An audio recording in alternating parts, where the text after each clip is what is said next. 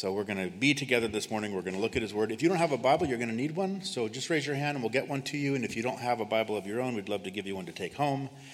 And with all of those Bibles that I know you guys have, uh, turn to Acts chapter 2. We're going to look this morning at verses 5 through 13, our next little installment in this important chapter. And uh, you know, I ran across a, uh, in my feed the other day, it was a sponsored link for a church which looked like it was up somewhere probably in the Seattle area. And it had these cool graphics and it had this beautiful happy family on there. And then it had this caption it said, Casual atmosphere, serious faith, no weird stuff.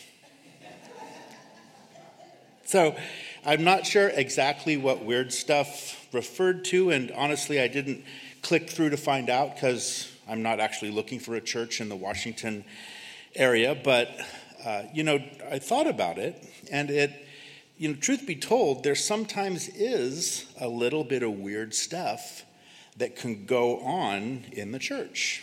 And much of it, of course, is not at all of the Lord, and yet some of it actually is of the Lord. And it's only weird because it's supernatural right? And it's outside the confines of our everyday human experience. And so when we do experience it, we don't exactly know what to do with it. But the fact is that the church is a supernatural organism. Right? We run on this supernatural empowering from this very supernatural Holy Spirit. And as a result, we are going to see some supernaturally weird stuff. And yet, what I hope we're going to see in our text today is that as we just let the scriptures speak for themselves about one of these kind of weird things, that the weird actually becomes beautiful. And the weird actually reveals the wisdom and it reveals the heart of God. So that's my prayer for us this morning. Let's pray and just ask the Lord uh, if He'll bless. Father, we thank you so much as we've said, for this time to be together, Lord, we thank you for your word. We thank you for the opportunity that we have to read it and to study it, Lord. We thank you so much that your spirit is here this morning to teach us. Lord, we pray, uh, as he promises, Lord, that he will guide us into truth this morning. We thank you, Lord, and we ask it in Jesus' name. Amen. So, when we last left off, remember that the day of Pentecost, we said, had finally and fully come. Right? After nearly 1,500 years, it was fulfilled as we saw the Lord Jesus send his Holy Spirit upon the church. So we saw that there was, we talked about a sound to hear, right? There was this mighty, rushing, kind of a tornado like wind that was heard throughout all of the city of Jerusalem. And then there was this sight to see. Remember, those tongues as of fire came to rest and they remained there on each of those believers individually there in the, in the upper room. And then finally, there was this miracle to be experienced. We saw that the Spirit came, we saw that the Spirit baptized, we saw that the Spirit filled. And as we continue this morning in our text and in the rest of this chapter, we're going to see that the Spirit spoke. So, here in verse 4, remember we had read that they were all filled with the Holy Spirit and began to speak with other tongues as the Spirit gave them utterance. So, here in response to this filling of the Holy Spirit, these 120 believers begin to speak with other tongues. And we'll see later that these tongues were languages that they had never learned. And we see here that they spoke these languages, speaking them in the Spirit as He made this possible. It says it was Him who gave them utterance, or some of your translations say it was Him who gave them the ability. Now, later in verse 12, we're going to see that the crowd who saw this happening, they asked a question. They said, Whatever could this mean? And frankly, people are still asking that very same question that these bystanders asked here on the, first day of Pentecost. Speaking in tongues has been a focal point for significant controversy in the church. And so we're left with this question what are we to make of this supernaturally weird phenomenon of speaking in tongues? Well, let's start by remembering what the Spirit was sent to do. He had just baptized these believers into the body of Christ, he had filled these believers for the work of the ministry, right? They were being empowered for testimony. Remember, the Spirit of God had come to make the things of Christ known and revealed to the church, and then to anoint the church so that we could then take those very same things and make them known to other people. And these tongues are a part of that process. Now, what we see in Paul's first letter to the Corinthians is that the Spirit gives gifts to the church in order to strengthen his people for this work. In 1 Corinthians chapter 12, he says that the manifestation of the Spirit is given to each one for the profit of all. For to one is given the word of wisdom through the Spirit, to another the word of knowledge through the same Spirit, to another faith by the same Spirit, to another gifts of healings by the same Spirit, to another the working of miracles, to another prophecy, to another discerning of spirits, to another different kinds of tongues, to another the interpretation of tongues. But one and the same Spirit works all these things distributing to each one individually as he wills.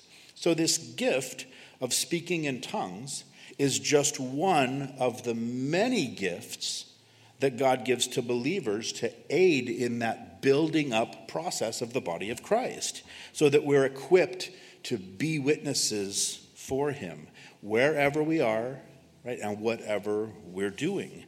And the next thing we see is that the time was right for these believers, wherever they were and whatever they were doing, for that work to begin right here in Jerusalem on the day of Pentecost. Because look what it says next in verse 5 it says that there were dwelling in Jerusalem Jews, devout men from every nation under heaven. Now, remember, we talked about the fact that Pentecost was one of those three major annual feasts that every Jewish male was required to attend. And other Jews as well would come from, you know, surrounding regions as they were able as we see here. These are devout men, right? Jews from, it says, every nation under heaven. So these men were Jewish men, probably from families who had been previously carried away captive, remember, by the Assyrians or, or carried away by the Babylonians, and yet, you know, were driven away, dispersed into other countries, and yet still lived outside of Israel right? They'd settled there in those foreign lands. They hadn't moved back to Israel, and yet they came back occasionally for these feasts.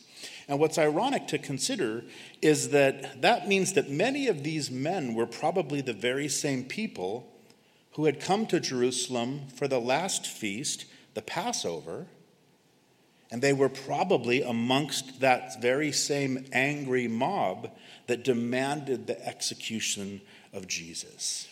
And here they are, here again on this day to hear these words that the Spirit would speak, right? The Spirit descended like a tornado.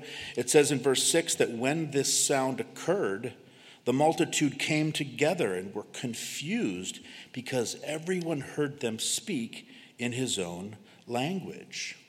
So, hearing the sound of this mighty rushing wind, all of these devout men who'd come from all over the world now come quickly from all over Jerusalem and they assemble together. Now, what we believe is that the disciples were together, remember, in the upper room when the Spirit fell. But likely, as the Spirit had come upon them, they probably spilled out into the temple courts, a place where thousands could assemble. And We've seen the temple court area was this huge structure. It had all kinds of different colonnades and, and porches, room for a multitude. And what's important here is that it was the sound of the wind that drew the people to the temple where the believers were now assembled, but it was the words that were spoken by the believers. That's what really captured their full attention. Now, most of these Jews were probably bilingual, right? They all spoke Koine Greek, which was the official common language, if you will, of the Roman Empire. And yet, of course, they spoke their own native tongues from where they came. So they were dumbfounded now as they hear these Jews in Jerusalem speaking all of these languages of all of the peoples, of all of the nations that surrounded the, all of the Mediterranean Sea. And these weren't just any Jews who were speaking, because when the huge crowd heard them, look what it says in verse 7 it says that they were all amazed and they marveled, saying to one another, Look, are not all those who speak Galileans? And how is it that we hear each in our own language in which we were born? Now, I don't want to say that the Galileans were Hicks, but let's simply say this that the Galilee was not known as the cosmopolitan hub of art and culture. It wasn't the center of education and of knowledge. What the Galilee region was known for was fishing and farming and livestock. And of course, the Galileans themselves were a much more sort of an earthy, rural, kind of rough and ready people. And they had kind of a country accent, if you will, that was easily identified Remember, that's what got Peter into trouble standing there around the fire. They were looked down upon by the much more cultured people of Jerusalem, and all of these things made these Galileans the perfect vessels through which the Spirit could speak because it was immediately obvious to everyone that something remarkable was happening here something that was supernatural, something that was even a little bit weird was happening here. We've got this group of 120 followers of Jesus, most of whom had followed him when he was up there in the Galilee. They'd come down here now into Jerusalem. And if, you know, here they are speaking in ways that no one could imagine. And as I read here about these Galileans, I have to say, I'm encouraged because if you're anything like me, I think sometimes we can feel like we're a little more from the Galilee than we'd like to feel. Right? We feel like we're not well enough spoken. We feel like we're not well enough equipped. We feel like we're maybe not learned enough. But remember what God encouraged. He says that He's chosen the what? The foolish things of the world, right? To put to shame the wise. And he's chosen the weak things of the world to put to shame the things which are mighty. And I'm not calling anyone in here foolish or weak. I'm just saying if the shoe fits, right? Because what he does, right, as he equips and as he enables, and then as he uses us in these supernatural ways, the result will always be that it brings glory to him right? That people are drawn to him and people are not drawn to us. So it's good for us to be a little Galilean, right? A little more than, you know, because then we can be a big part of something big that our big God wants to do. So here, these uneducated, uncultured speakers, they, they're suddenly heard speaking eloquently in all of these different languages. They're heard by, it says in verse 9, Parthians and Medes and Elamites, those dwelling in Mesopotamia, Judea and Cappadocia, Pontus and Asia. Phrygia and Pamphylia, Egypt, and the parts of Libya adjoining Cyrene, visitors from Rome, both Jews and proselytes, Cretans and Arabs, we hear them speaking in our own tongues the wonderful works of God. So Luke lists 15 different countries spread out over three different continents, and visitors from every one of these places heard and understood the very thing simultaneously. They heard and they understood as the Holy Spirit of God was magnifying the name of God and offering praise to God in languages which were not known by those who were speaking. And that, in its very simplest sense, is the gift of tongues as the Holy Spirit of God offers praises to God in languages which are not known to the people who are doing it. And we see this predicted by Jesus in the Gospels. In Mark's account of the Great Commission, Mark includes Jesus' words in uh, Mark 16, verse 17. Jesus says that these signs will follow those who believe, that in my name they will cast out demons and they will speak with new tongues. So we see Jesus predicted it. We're going to see this supernatural gift manifest all throughout the book of Acts. We have it referred to and referenced and then explained for us in the New Testament epistles, primarily, as we've seen, to the Corinthian church. Because in 1 Corinthians chapters 12 through 14, Paul deals specifically with all these manifestations of the Spirit. Apparently, many of the believers there at Corinth had received this kind of intriguing gift, but didn't understand how to properly use it in their gatherings. And so Paul gives us an explanation. He says, first of all, that the gift of tongues is a language of prayer, it's given by God, whereas the, the believer can communicate with God beyond the limits of his or her own understanding. In 1 Corinthians 14 14, Paul says, If I pray in a tongue, my spirit prays, but my understanding is unfruitful. Now, he also tells us that the direction of tongues is always upward, it's always from God, Uh, from man, pardon me, to God. He says that he who speaks in a tongue does not speak to men, but to God. For no one understands him. However, in the Spirit he speaks mysteries. And we notice here in our text today, we see in every example where the gift of tongues is exercised in the scriptures that those who are exercising the gift, they are always praising, they are never preaching. So the disciples here were declaring the praises of God, right? They were thanking him in their spirit with all their might in these unknown tongues, and the crowd that had gathered was just simply overhearing the things that the disciples were saying to God.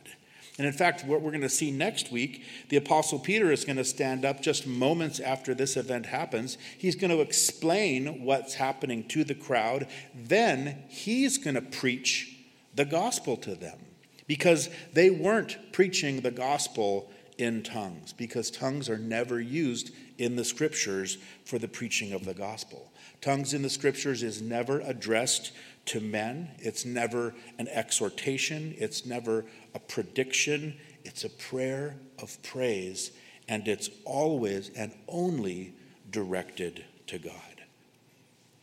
Paul also explains that the purpose of tongues, he says, is so that the inner man can be strengthened. He says that he who speaks in a tongue edifies himself but he who prophesies edifies the church. So, speaking in tongues can help one express through the, the prompting of the Spirit, it can help you express what's deep, deep down in your spirit. Those things that can't be expressed in words, when words aren't enough, when you can't find the words, the Holy Spirit can help you do that. And then Jude says that the effect of that is that our faith is built up.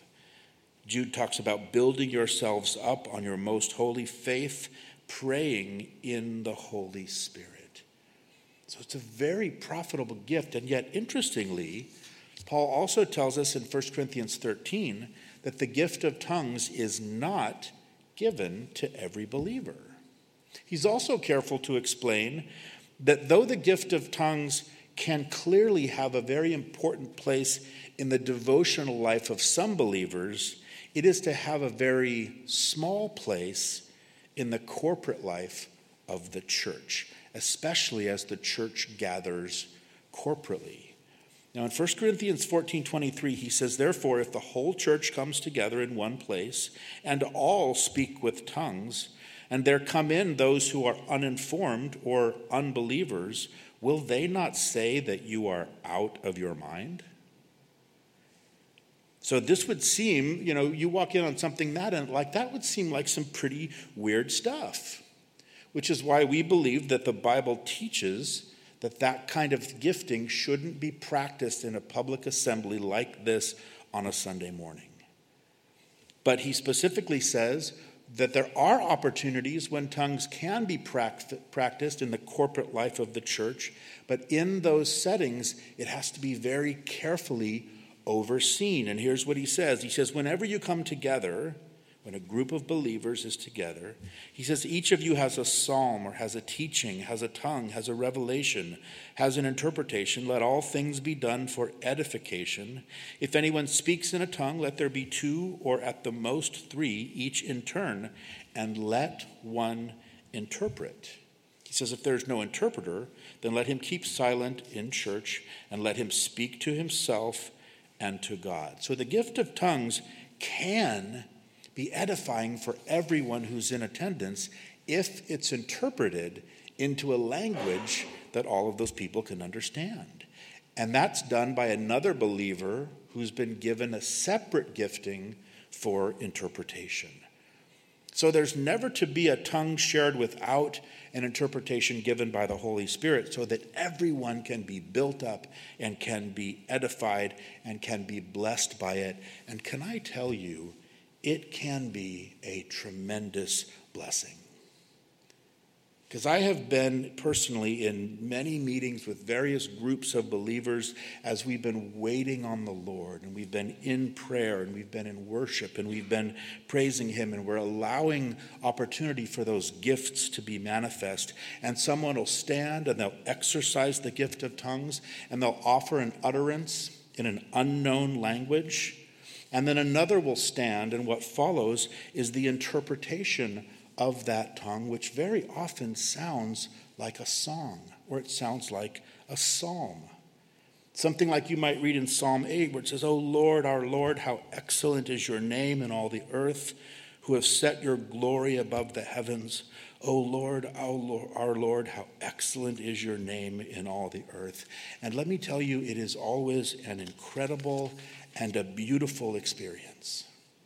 And it is something that is so edifying and it's something that's so very encouraging. It's almost as if you had just been allowed to listen in for but a brief moment on a private conversation, on some sort of a, a heavenly exchange between the Holy Spirit as he offers praise to God the Father. And it is the best way I can describe it if you've never experienced it. It is as though heaven itself were speaking, because that's precisely what is happening there. Heaven is speaking. And I think that the scripture supports that an utterance in tongues can be either an earthly known language or an unknown heavenly language. Because in 1 Corinthians 13, Paul talks about speaking with tongues of men and angels. And so when, when people praise and worship the Lord in tongues, it may very well be that it's a language unknown on earth, but very much known in heaven. Because it's the dialect or it's the language of the angels. And so tongues can be known or unknown to those who are hearing the, the language of men or the language of angels, but it always is unknown to the person who is exercising the gift. And it's interesting when you think about this, when you just do the math, which most of you are better at than I am, but there were at least 15 different languages that were mentioned. We know that there were 120 believers who were speaking in these tongues. So it's quite possible that some of those 120 were speaking none of those 15 languages, but they were speaking a language that was only understood by the angels. It's just awesome. Now, what I think is important about the gift of tongues is not who has it or how it works, but the important thing is that the Lord is the one who's glorified when it's exercised. It's important that people are built up in the Lord. It's important that people are pointed to the Lord as He is lifted up. And that's just what we see in the next verse. We see all these men are there from these surrounding nations, and they've heard these uneducated Galileans glorifying the name of God in tongues. And it says that they were all amazed and perplexed, saying to one another, Whatever could this mean? So here's this multitude of men who wanted to know more. And so the purpose of this public exercising of the gift of tongues here on this day as the Spirit was first poured out was it was very much to impress upon the Jews with the fact that nothing less than a miracle was taking place, and then to point their attention up toward heaven. We see later in chapter 10 that the Gentiles are going to speak with tongues, and that's going to serve as proof to the apostles that they had also received the Spirit.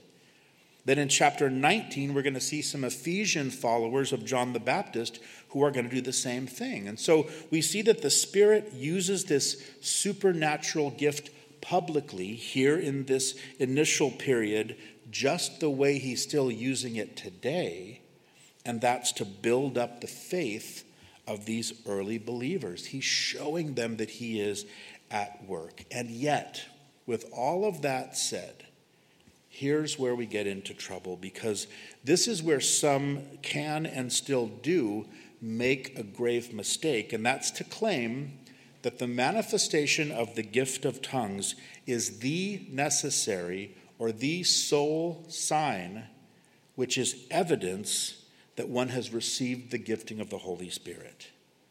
There are entire denominations that declare that unless you speak in tongues, that you've yet to ever be filled with the Spirit. And I can't tell you how many adult, discouraged believers have come and they've shared with me experiences from their childhood where they were taken into a back room and they were taught by a teacher how to speak in tongues. They were given all these different you know, meaningless syllables that they could just sort of string together so that they could be taken back out into the corporate meeting and they could show everyone else that they now had evidence that they'd been filled with the Spirit. And it led to discouragement the rest of their entire Christian life to be freed from that if that were the case, right, if tongues scripturally is the evidence for the filling of the Spirit, then why is there absolutely no mention of tongues ever in connection with the conversion of the 3,000 at the end of this chapter, or the conversion of the 5,000, which we're going to see in Acts chapter 4? Why is there no mention of it in Acts chapter 8 when the Holy Spirit is received by the Samaritans?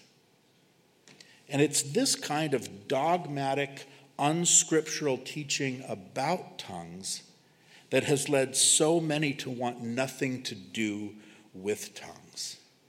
But the question is why would we want to reject something that's given to us by the Lord, something that's intended to build us up and to be used by Him to direct people's focus toward Him? There's a wonderful story that's told by Pastor Jon Courson. I think it's so fitting here. He writes that I'll never forget a meeting I attended at the Lake Arrowhead Hilton in California, where about a hundred believers had gathered together for a time of waiting upon the Lord.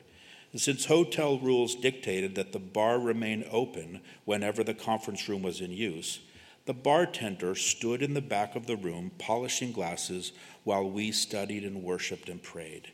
Toward the end of the meeting, a fellow stood up and gave a beautiful utterance in tongues. Because there was no interpretation, the brother overseeing the meeting wisely said, Well, we thank the Lord for that utterance, but since there is no interpretation flowing here tonight, that will be our only public utterance of tongues. And when the meeting concluded, it says the bartender approached us, and with tears running down his cheeks, he said, I must Talk to that man who stood up and prayed. How does he know my tongue? I'm Iranian, and he worshiped the true and living God in perfect Farsi. Needless to say, the bartender got saved that night. Paul in 1 Corinthians 14 says that tongues are for a sign, not to those who believe, but to unbelievers. It can be used so powerfully. And as we consider the gift of tongues, and as we're sort of forced to look at this controversy that sometimes surround it, as well as all of the spiritual gifts, right? All of these gifts that we're going to see poured out and in operation as we study through this book, we need to remember that the Lord is in the business of people.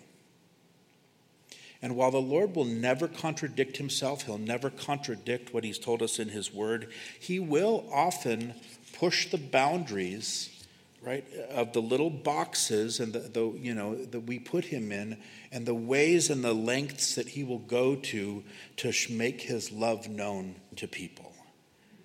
And i will say that there are those sincere and godly believers within the body of christ who believe that the gift of tongues along with all the other spiritual gifts, right? The word of wisdom and words of knowledge and prophecy. They believe that none of those gifts are still in operation today.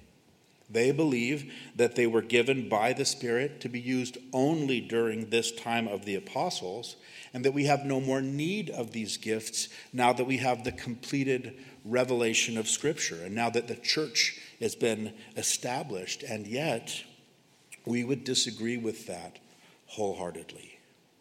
It is certainly another sermon for another day, but suffice to say that the gifts were given for the building up of the body of Christ, and the body of Christ is still being built up.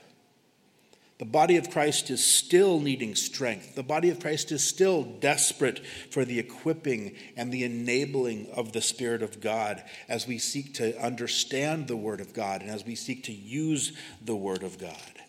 At the end of 1 Corinthians 14, Paul's instructing about the use of the gifts, and he says, Let all things be done decently and in order. And so, this is where we see there has to be a balance. And yet we still have part of the church today, they have the first part of that verse down pat. They say, well, let all things be done. Right? And then there's the other half of the church who are experts on the second part. They say, hey, everything decently and everything in order.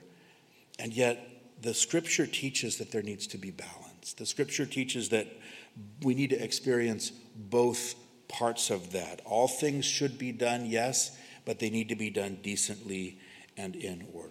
And the problem about all this controversy is that when we get caught up in it, what happens, I think, is that we run the risk of missing out on the bigger picture of what's really happening here in our text this morning the bigger picture of what was really happening from the perspective of heaven and how that very much does apply to us as believers. Because here in the coming of the Spirit, right, this first manifestation of the gift of tongues on this day, Pentecost, in a very real sense, was a reversal of the judgment that came at the Tower of Babel. Remember at Babel, because of man's disobedience, God so confused and he divided spoken language that men found themselves speaking in many languages and unable to communicate with one another. And now the Holy Spirit has come with power because of the obedience of one man, the Lord Jesus. And the Holy Spirit has come to enable and empower his witnesses to witness in many different languages all magnifying and praising God. And the contrasts between the two events are so encouraging to consider because at both Babel and Pentecost, people suddenly started speaking in different languages, and yet the ability to speak in different languages at Babel was sent by God as a punishment, but the ability to speak in different languages here at Pentecost was given by God as a blessing. You think about Babel, it was this man made scheme designed to bring praise to men and to make a name for man, but Pentecost brought praise to God and it glorified the name of God. Right? The entire Babel deal was an act of rebellion by man, but Pentecost is this beautiful picture of the submission of man to God. God's judgment at Babel just scattered people. It produced division and confusion. But God's blessing here at Pentecost united believers in the Spirit.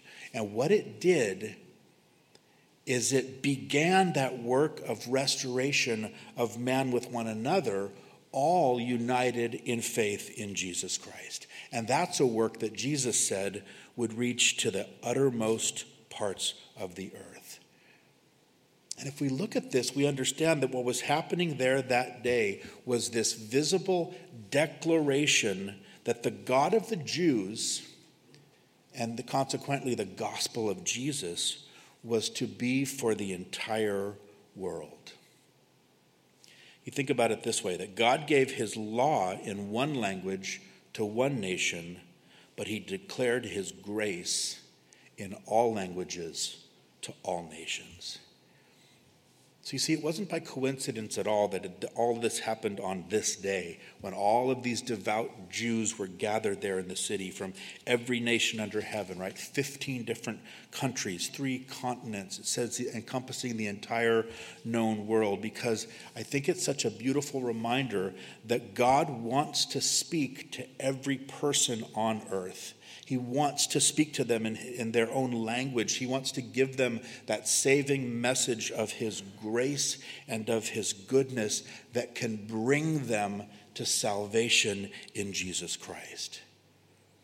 You know, and instead of people staying together in one location at Babel to try to make their own great, what does Jesus say? That we're going to scatter to all points all over the earth to make God's name great.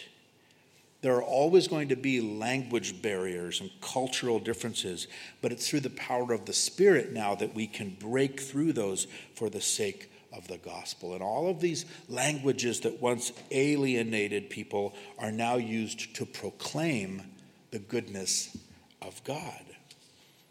We take all these people who are divided by sin, and now we're united in the Savior right? We, and this, I think what's happening here, you know, on this day in Acts, you think about all the chaos and the cacophony of sound. God is kind of weaving together and putting together this beautiful diversity of harmony, right? People of all languages are coming together kind of like a choir and we're all singing together and praising God. And so, do you see when we get caught up in all of the details about tongues and whatever, we can just miss out on the bigger picture because the beauty of Pentecost is that God wants to manifest his glory to all kinds of people. And so, to that end, he ensures that his greatness is going to be proclaimed in all kinds of languages. We look at that list in verses 9 through 11, and it's easy to kind of stumble over all of those different tribes and nations, and it's kind of a long, obscure list. And yet, remember, not one of those places not one of those peoples in that list was obscure to God. He knows each and every one of them in the same way that He knows our nation, and He knows our city, and He knows our neighborhood. The Holy Spirit knows our dialect, if you will. And he's still speaking to us, and he wants to speak through us, through ordinary people just like you and just like me. And yet I think is one of the most one of the most ironic contrasts about this whole Babel Pentecost is when we consider there was confusion and there was bewilderment at Babel because no one could understand what they were saying to one another. And yet the confusion and the bewilderment at Pentecost came why? Because they could understand what the disciples were saying. So in Jerusalem here, the people were confused because they could understand, and that's because people so often can't understand the grace of God. Look what it says in verse 13, our last verse of the morning. It says that others mocking said that they are full of new wine. These guys are drunk. Isn't it amazing how quickly Satan tries to tarnish the work of the Spirit in the minds of an unbeliever? Undoubtedly, the disciples were under the influence of a power completely not their own, and yet it was not the influence of wine was the influence of the Holy Spirit. It was nothing less than the grace of God was being poured out on these people here at Pentecost. In the same way, here in His grace, God pours out His gifts on the church. He gives us these spiritual gifts so that people all around us will come to understand and come to know about His grace and be saved. He is the God of grace and of mercy, but He's also a God of justice, isn't He? And I think we see that his justice is seen there at Babel, and yet his mercy and his grace are poured out here at Pentecost. And now, in this age, he is in this beautiful process of gathering all of his holy people together. As the gospel now is going out and it's being proclaimed in every language, it's being proclaimed to all people. And I think that we see that the, the consummation of this, or the completion, the, the, the conclusion of all of this Pentecost miracle is seen in Revelation chapter 7. John says that after these things I looked, and behold, a great multitude which no one could number, of all the nations, tribes, people, and tongues, standing before the throne and before the Lamb, clothed with white robes, with palm branches in their hands, crying out with a loud voice, saying, Salvation belongs to our God who sits on the throne and to the Lamb. So, what do we do with all of this, right? I think that this chapter is such a great reminder that our great God is doing something great. And a reminder that He wants us to be part of what He's doing. He's gathering this people for Himself, He's preparing a bride for His Son, and He's giving us gifts. He's giving us spiritual gifts, right? Even some sort of supernaturally, maybe even weird gifts, so that we can be a part of this incredible process. And as we watch these gifts given, studying through this book, right, we want to remain open to them because the truth is that God is still giving them out. Paul says, in fact, in 1 Corinthians 12 that we are to earnestly what? Desire. We're to earnestly desire the best gifts. What are the best gifts? Well, the best gifts are the gifts that God's going to use to make his grace and his goodness known to the people around us. So I don't know where you are on the Holy Spirit. I don't know where you are on the gift of tongues. We'll probably find out next week when half of you don't come back. Yet, my encouragement to all of us is we want to be part of this incredible work that the Lord's doing.